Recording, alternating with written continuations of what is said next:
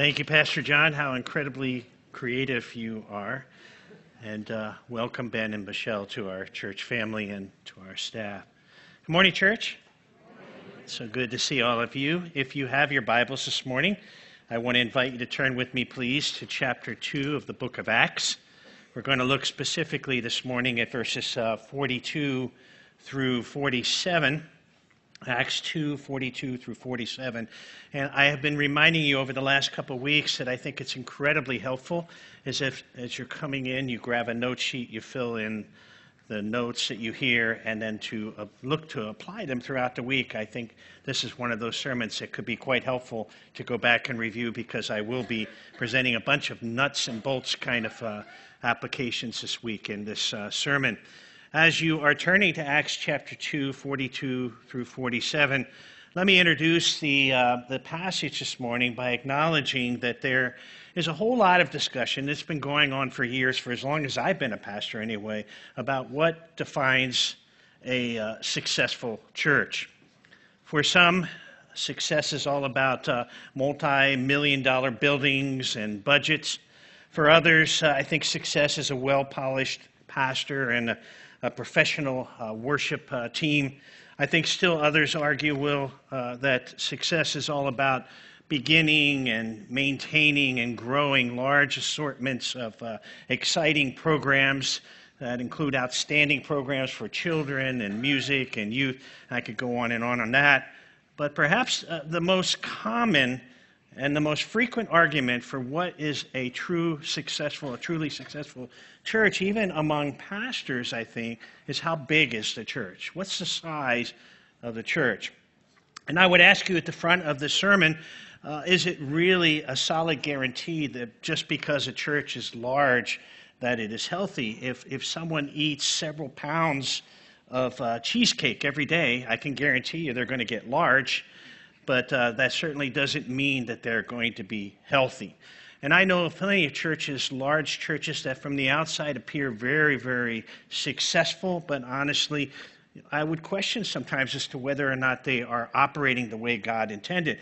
And I know of several small churches as well. Uh, they are considered the faithful guardians of the truth, and they're nothing more than really social clubs today.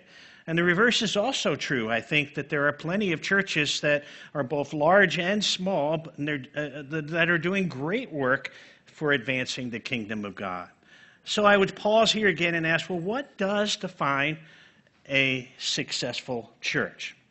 And here's the best definition that I'm going to run with today for success in my heart and my mind it is fulfilling a, fulfilling, a fulfillment of the purpose for which God intends. Okay? It's fulfilling the purpose for which God intended. Ultimately, our success is not based, whether we're large or small, on the world standards, but rather on our obedience to do what God has commanded in His will, as well as our faithfulness, as we've been hearing through the book of Acts, of carrying out our God given mission of bearing witness of uh, both in word and in deed, as individuals and as a church, of the truth and hope that we have in Jesus until he returns again. With that thought in mind, I would like to look today at today's text in Acts 2, and I want to read out loud verses 42 through 47. Would you please follow along with me in your Bibles? Acts 2, 42 through 47. And they devoted themselves to the apostles' teaching and the fellowship to the breaking of bread and the prayers. And all came upon every soul, and many wonders and signs were being done through the apostles. And all who believed were together and had all things in common. And they were selling their possessions and belongings and distributing the proceeds to all as any had need. And day by day, Verse 46 says, attending the temple together and breaking bread in their homes, they received their, their food with glad and generous hearts, praising God and having favor with all the people. And the Lord added to their number day by day those who were being saved. This, dear friends, is the word of the Lord. I want to start out by asking the question who are the they referred to here in verse 42? Some of you may recall that in last week's sermon, at the day of Pentecost, that after a single inspired by the Holy Spirit, empowered by the Holy Spirit sermon, Peter shared with a group, a large group of the devout Jews from all over every nation, and more than 3,000 people accepted God's offer of redemption through Jesus Christ talk about an exhilarating uh, growth spurt, right? Uh, in just a couple of hours, this small church of about 120 people swelled to over 3,000. And you got to ask yourself, as I did, well, how in the world could this church, this newly formed church, sustain itself, possibly care for all that many people? Honestly, if it were up to human ability, up to human wisdom, I believe if that was all we had to count on, we probably would have, the church would have folded immediately right then and there. But Scripture tells us, as we read here in this text, that the church didn't fold at all. In fact, it flourished. And how did that happen? And that's kind of the, the topic of today's sermon. I want to share four practical thoughts with you, all derived from our text here this morning on how God allowed this church to flourish. However, before I jump into the text and those four thoughts, I believe there are two quick observations, foundational observations that I need to make. First, I want to share with you that there are many believers who feel that what's written here in these final verses of Acts chapter 2 is a prescription or it's a required mode of operation for every church in every age. But the truth is, as I think about that, when you consider the amount of details that God provided for the Jews and, and the Israelis, uh, Israelites uh, regarding the worship in the Old Testament, uh, it, it, blows my mind. It would surprise me. Uh, it surprises me how little information really were given in the book of Acts about things like the order of worship or the music or the dress or sermon content and, and ordinances. And thus, I believe Acts 2 uh, you know, I do not believe Acts 2 is purely descriptive. And by that I mean it, that it possesses no relevance for churches today. And nor do I feel that it's uh, so prescriptive that uh, every uh, New Testament church needs to look exactly like it. What I do want to present to you today is I believe the content here in Acts 2 portrays several uh, priorities, several devotions that I believe all healthy churches, churches who wish to be in will in God's will and function in accordance to the way God created us, will be participating in those four things. The second observation, and, and one of the reasons I'm saying the second or that first point is because of the words devoting themselves in verse 42. In the original Greek language here, this phrase actually is a translation of one single compound Greek verb, and it literally means to endure or to be wholeheartedly committed to. So as we look at these characteristics, that's the word that, uh, that Luke uses here to describe what I consider four devotions, if you're taking notes, four devotions of a church that's committed to doing church God's way, as God intends. And the first thing we note here in verse 42 is a church that is committed to operate and function the way God intends for it to function is to be they need to be devoted to studying and living out God's word. We need to be studying as well as living out God's word. Literally, it says here that these early believers were devoting, remember what that word means, wholeheartedly committed to the teaching of the apostles. Now, what exactly does that phrase mean? What is the teaching of the apostles? Well, let me remind you here that at this point, in this moment in church history, the 27 books that we call the New Testament didn't even exist at this point. And in fact, the Apostle Paul, who wrote some 28% of the New Testament, hadn't even been converted to Christianity. So the basis or the instruction that the apostles were sharing here with these young believers were oral teachings, I believe, coming from the lips of the apostle. And these young believers, as you look at the text here, were literally hanging on to, and every word, they had such a hunger, they were hanging on to this teaching. So, what were they teaching them? Well, I think it's safe to assume that they were teaching them the very words and teachings of Jesus.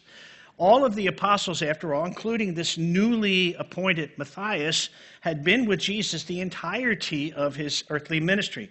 And additionally, let me, let, let's not forget here that for 40 days after his death and resurrection, Jesus walked the earth, demonstrating to all who saw him that he indeed conquered sin and death. But he also took that time to teach how the Old Testament, the law, and the prophets and the poetic books all pointed to him.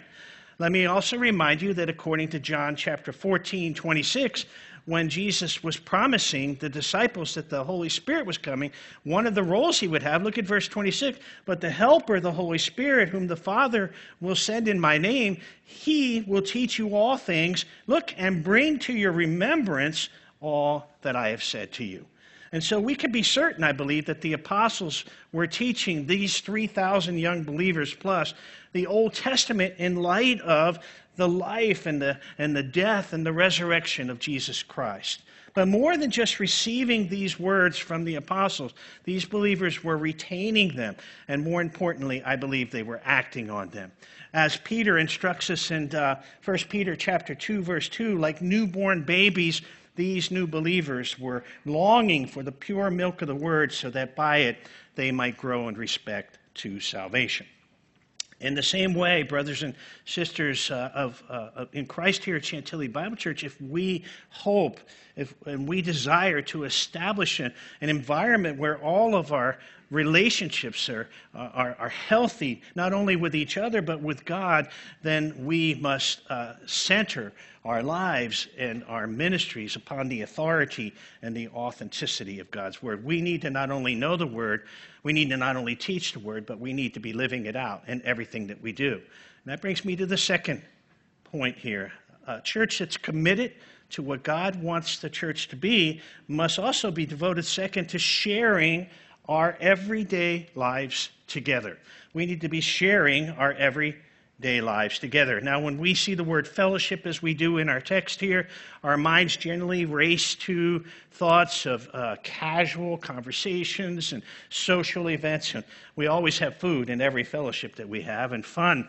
And, uh, and although uh, biblical fellowship could include all of those things, when I read this text, I can't help but see that the depth of the relationships that Luke is describing here, that these people had with God and with each other, is far deeper than what I think we think of when it comes to fellowship. In fact, the Greek word for fellowship here in verse 42 is koinonia. It has the idea of belonging or sharing uh, uh to each other, belonging to each other.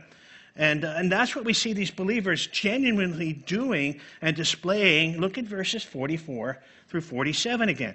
All who believed, writes Luke here, were together and had all things in common. They were selling their possessions and belongings and distributing the proceeds to all, as any had need, day by day, attending the temple together and breaking bread in their homes. They received their food with glad and generous hearts, praising God and having favor with all people. What, practically speaking, as we think about this biblical demonstration of what fellowship looks like, what will it look like if we seek to apply that definition here among our relationships and our ministries at Chantilly Bible Church? Here's some thoughts. Clearly, biblical fellowship includes unselfish love, it includes honest sharing, it includes practical assistance of needs within the body, it's sacrificially giving uh, to one another. It's systematically taking the time to comfort one another as needs arise. It's consistently, it's, generous, it's generously, cheerfully, and sacrificially giving of our time and our resources for those in need within the body as God lays it on our heart. Many of these concepts, many of the principles that I just spouted to you on what genuine fellowship are all kind of captured in the more than 50 plus one another's of Scripture. Things like serve one another, or love one another, or bear one another's burden, or forgive one another, just to name a few. They're, they're captured in those commands. And here's the thing as I think about the one another's of Scripture, three things instantly are communicated to my heart that are very applicable to what I think Luke is writing here. First, I would say to you that we cannot live the Christian life on our own. It's never been God's intention. The second thing I see here is the Christian life cannot, dear brothers and sisters in Christ, be restricted to a once a week meeting. I believe it goes beyond that. And third, our personal relationship with Jesus Christ radically, radically reorients us in our relationships with one another and with God. Please note that the one another's are not just busy add ons as we, as we have busy lives here. They are the overflow, I believe, and the expressions of love and life that we share with one another in Jesus Christ. And that is what I understand the meaning of fellowship that God intends for our church to understand, to demonstrate, and to experience. These believers were clearly committed to one another and to Christ and experiencing life together, and I believe it was for the long haul. That's the type of fellowship that I believe God intends for his church to experience. Third, a church committed to what God wants his church to be must be devoted to celebrating communion and sharing meals together. Celebrating communion and sharing meals together. And I derive this third point from the phrase breaking bread in verse 42. You see, while this phrase is frequently a reference to the Lord's table or communion, Luke may have in mind here also ordinary common meals with other believers as well. Let's talk for a few moments about the Lord's table and communion. Why is this ordinance so vitally important, a component to a church that wants to function as God intends? And I have several practical reasons. Think about these with me for a moment. First, simply because Jesus commands it. If we want to be obedient to Christ, then we're going to practice communion.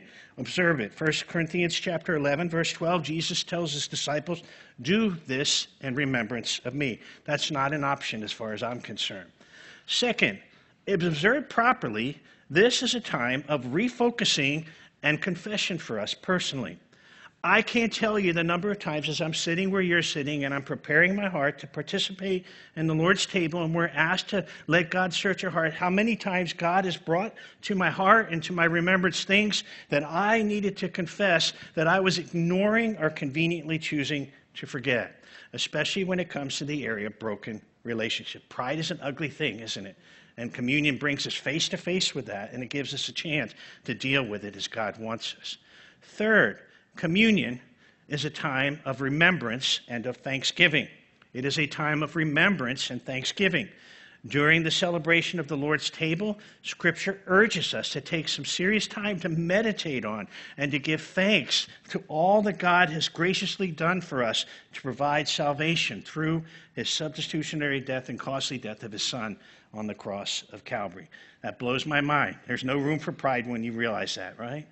Fourth, the celebration of the Lord's table is a time for us to visually be reminded that, in spite of many different generations that exist in this room, economic, classes and cultures and personalities, we share a common union in in, in the life and the death and the resurrection of Jesus Christ.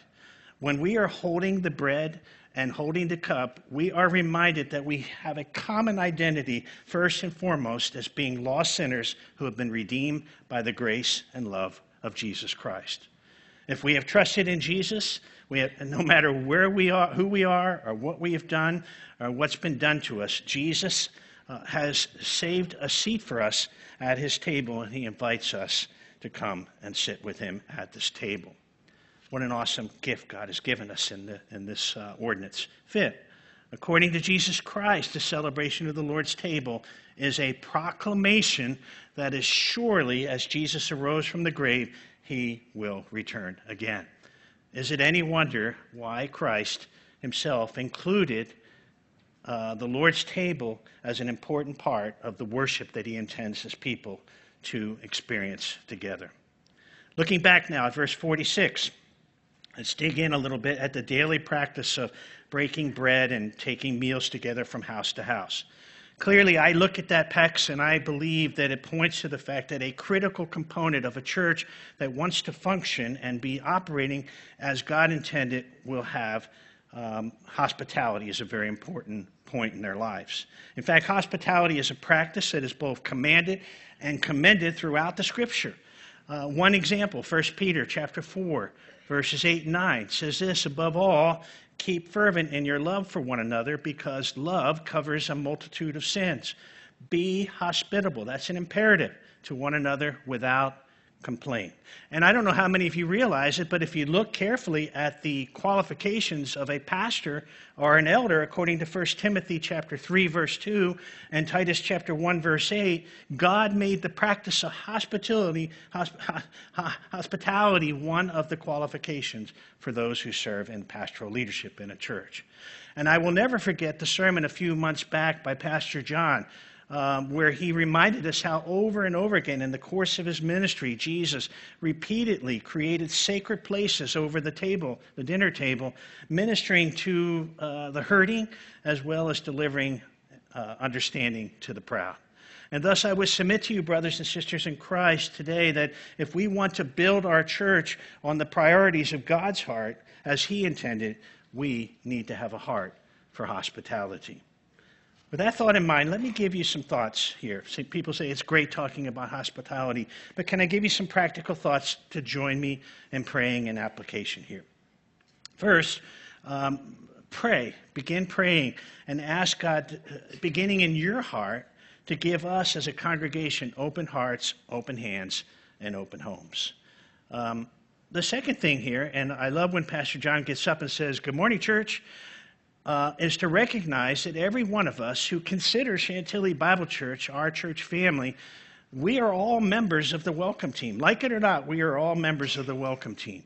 And practically speaking, that means that if we are in the middle of a conversation with someone we know very well and we see a guest walking in, we will take the opportunity to excuse ourselves from that conversation, and I believe we will in, uh, initiate a meeting, a greeting, and a welcoming to that person. And better yet, not just do it ourselves, but we'll bring that person that we're talking with to meet them as well. Uh, imagine if every week we all had as a goal to meet a new person and welcome them, what a difference it would make in our church. So. Listen to Romans chapter 15. I know I've seen this verse a hundred times before, but Romans 15, verse 7 says, Welcome one another as Christ has welcomed you for the glory, the glory of God. And I, and I say that, you know, that kind of welcome calls for not just a task of the greeters in our church or the welcome team alone, but the entire church. And I, I believe it's not an event to welcome somebody, but it has to be an ongoing way of life for our church if we intend to be all God wants us to be. Third, this is a, this is a challenging one, but I remember this being very effective in my childhood in our home church. We were encouraged to go ahead and prepare extra food on Sunday, set a couple places at your table, and when you get to church, look around for someone to invite to your home for a meal. You're going, ah! but what a statement of blessing that is, especially to somebody new in our church. Here's an important one. When it comes to hospitality, let me say fourth aim for warm rather than wow. You hear that? Aim for warm rather than wow. I share this fourth point because when I talked to someone this week about I was going to preach on hospitality, she admitted to me that she hasn't been interested in any kind of hospitality for so long because the thoughts of inviting someone into her home sends her into a cleaning frenzy for the whole week. And, and, and, and basically, she's on edge for the whole week until that event is over. Uh, but I say to you, when it comes to serving brothers and sisters in Christ, we are family, right? Keep it simple. Uh, don't try, let go of trying to be perfect. And don't worry about how big or extravagant your house is or how big your table settings are and how beautiful. Just be present. Be present and be warm. Make yourself available to God to be loving arms and, and, and, and care for that person. When it comes to biblical fellowship, we want our homes to be a place of rejoicing and weeping, a time of celebration and sorrow, joy and tears for our family, right?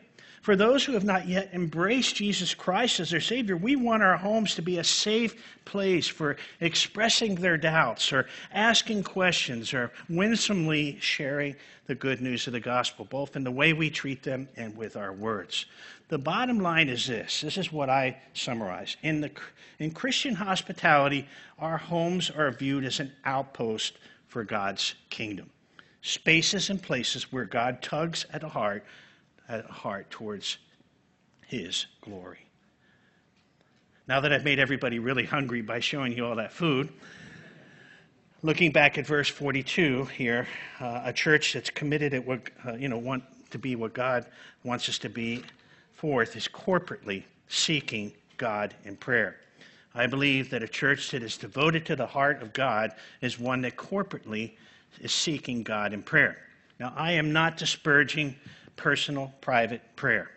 However, as I look at the book of Acts, and we've been reading through it often to try to keep everything in a flow here as pastors, Acts overwhelmingly connects the mighty works of God, the wonders of God, uh, coming through the unified corporate prayers of God's people and His church.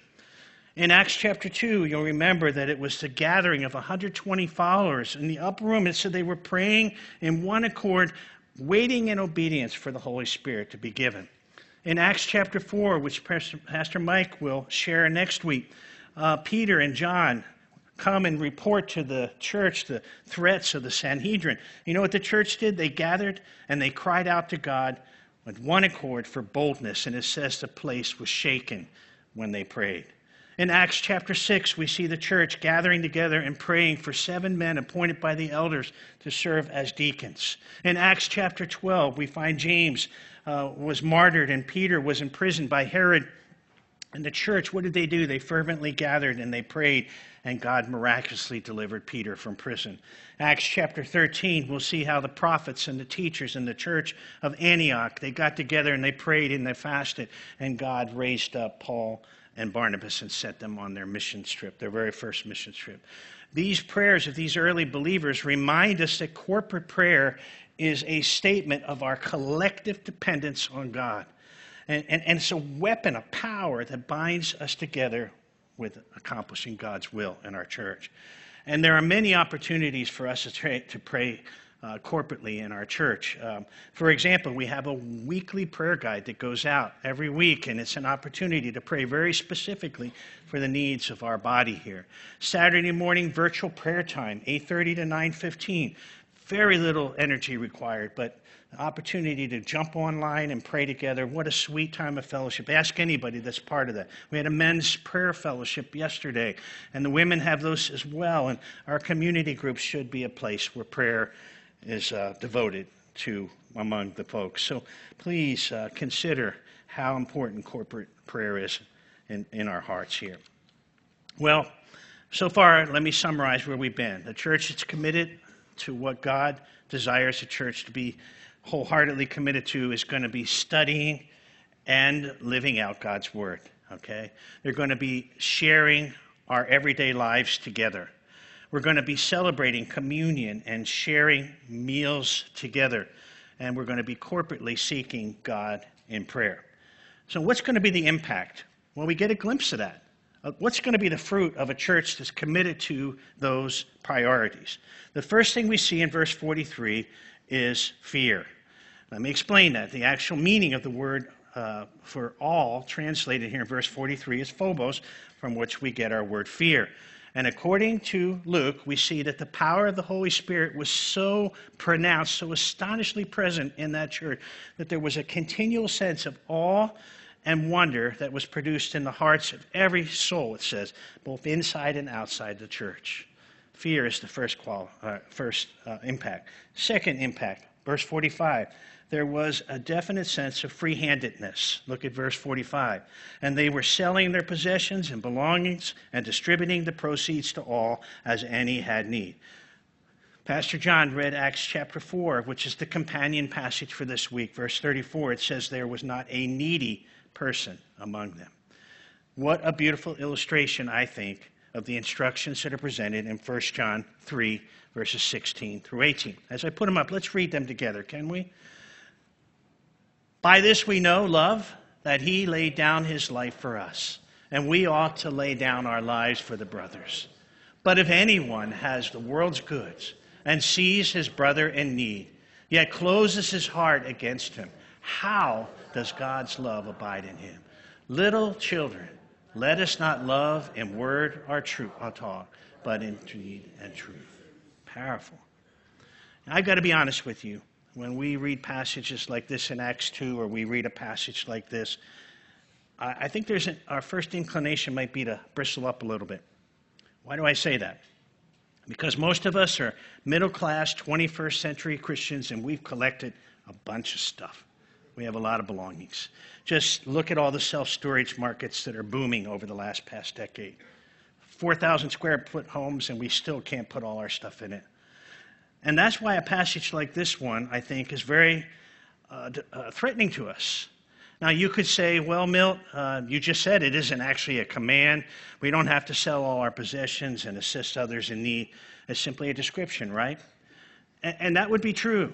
That would be true because there is no coercion here, there's no manipulation here, nor do we get the idea that they were being forced or commanded that all Christians sell everything to live in uh, communes here.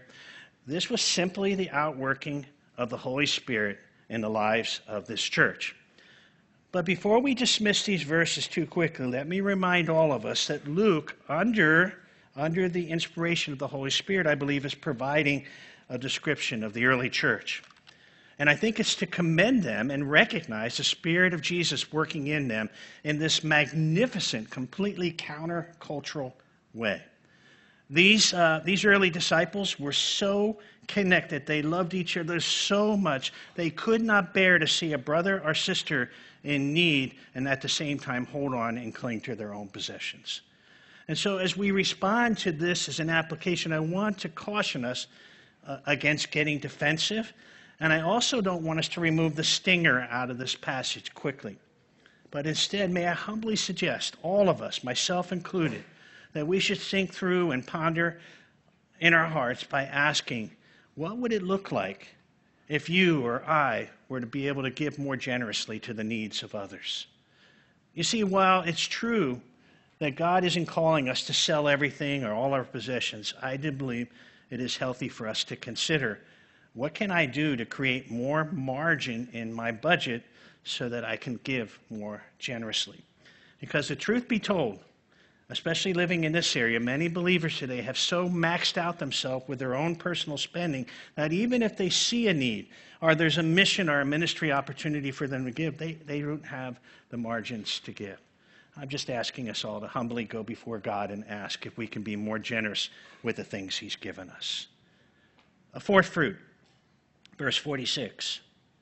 The word gladness here in verse 46 is a pretty mild translation, and so I've chosen the, the, to give the word felicity as a characteristic because um, this is a pretty Greek word, a big Greek word. It means intense joy, it means extreme gladness. This Greek word is often involved with verbal expressions of praise the Lord or, or uh, expressions of jumping for joy here. And so this isn't, yeah, I'm happy. This is a woohoo kind of thing, okay? I'm overjoyed. And that joy comes from the same place that genuine worship comes from, from a thankful, redeemed heart. Do we have that kind of joy today? The fourth uh, impact or fruit I see in verse 47 is they were experiencing God's favor. And that's the Greek word here, charis, which means grace. Look at what it says here praising God and having favor with all the people. Very soon, as we're going to see as we continue in our study of the book of Acts, this favor is going to change to persecution because these religious leaders are going to do everything they can in Jerusalem to stomp out Christ's influence on the people. Okay? But at this point, these believers, they were so steady in their faith. They were so spirit empowered. They were so unselfish to one another, so unified, and so loving to each other. I want you to see that it aroused not only curiosity, but also an admiration of believers. Uh, that and, and non-believers is like. I mean, there there was something magnetic about this church. It was contagious. It was irresistible. The kind of church everybody wants to be a part of. I heard a pastor on the radio this week who said, "Our witness aids in our witness. Our witness aids in our witness." I hope that's true of Chantilly Bible Church. And that's the final result here, final fruit. Fifth, it, the impact we see is faith. Verse 47 says, God was adding to their numbers daily. Now, was that because of a great senior pastor? No, there weren't no such critters at that time. Okay? Was it because they had great greeters at the door of the church? Well, they didn't even have a building. Was it the outstanding children and youth and music ministries? No, they didn't even have classrooms or a stage to stand on. To me, the difference these believers uh, wasn't that it wasn't that they were just going to church; they were being the church. These believers were not just going to church; they were being the church. Simply stated, they, uh, in my mind and heart, were fulfilling the purpose for which God intended, and I would consider them a successful church. And as a result, don't miss this. God was adding to their numbers daily. And that remains tr- just as true today. You see, when people feel loved and cared for, when they're being taught and they're growing in their faith in the Word of God, when they feel a solid sense of fellowship where the love and the grace and the generosity of God is flowing, people will come. And not only will they come, they'll stay and they'll bring others into the fellowship. Folks, that is how God intends for His church to be established, and that is how He intends for it to grow too. And it's all, all for His glory. Absolutely everything. So let's not forget that this is true because when we don't remember it's God that adds to our numbers, the pitfalls are immense and compromise, I believe, is inevitable. As we prepare now for the Lord's table and we think about all these thoughts about this church, uh, this early church, I want to remind you today a couple weeks ago, I was reminding you that um, Jesus' death was timed perfectly. It was timed to take place on the uh, Passover time frame when God's people were sacrificing their lambs. And joining with his disciples in the upper room, we're told that they celebrated the Passover feast together. And Jesus introduced something new there. Remember that? He's offering a remembrance for the future. It's in a meal that we, uh, that we call communion today. It's a reminder of the new covenant that we have by the breaking of the bread and the drinking of the wine together. It's a reminder of the death and resurrection of our Savior. As we gather around this table today, we're reminded that taking upon himself, uh, Jesus took upon himself our sin, our guilt, our lawlessness, and our condemnation. Uh, Jesus, the sinless Lamb, he went to the cross and he died in our place and for our sins. But afterwards, as Pastor Mike reminded us last week, to prove that he had paid the price in full, that sin and death were forever defeated, the spotless Lamb of God rose again. And as a result, as we place our trust in Jesus, uh, all those horrible things that Jesus took upon himself, he paid for, and in exchange, God has imputed to us Christ's perfection, Christ's sinlessness, and Christ's righteousness and victories. As we partake of the Lord's table today, um, this is a special meal for believers. And I want to challenge anyone who's a believer here to please, uh, invite everyone to, uh, to be a part of that. But even for believers, the scriptures say those who participate in communion should do a heart check. And that's what I want to allow time to do. Uh, have you truly trusted in Jesus as your Savior? And if you are a believer, are you living out your faith in active relationship with God and allowing Him to mature you and grow you to be all that God wants? Um, what about your relationships with other people? Are there areas that you need to confess? For uh, God says in His Word that if we confess our sins, He is faithful and just to forgive us of our sins. I'm going to go ahead and pray. I'm going to invite those that are going to be serving the Lord's table and the musicians to come back up. I'm going to go ahead and pray, but I encourage you in your seats to take some time to let God search your heart. Any areas that you need, you realize it's hindering you from enjoying the fellowship you, you, you should, you'll be able to confess that. And then as you feel ready, the uh, elements are at the different tables. Please get up and go and get your elements. Come back to your seats, and then we'll partake of the Lord's table together. Let me go ahead and pray. Father, as we now spend this time, celebrating uh, communion together. I pray you open our hearts towards others and toward you. Lord, would you help us to be one heart and of one mind with those within the body, generous in our giving, glad to participate in uh, caring for and helping one another, and Lord, in taking the gospel to the othermost parts of the world. Thank you, Father, for the warmth of your spirit and for the power and grace that is among us because of his presence. If there's anything, Lord, now hindering us, from fully experiencing the uh, fellowship you desire and keeps us from serving you as you desire. Please help us to see it now and confess it to you. We pray these things in Christ's name. Amen.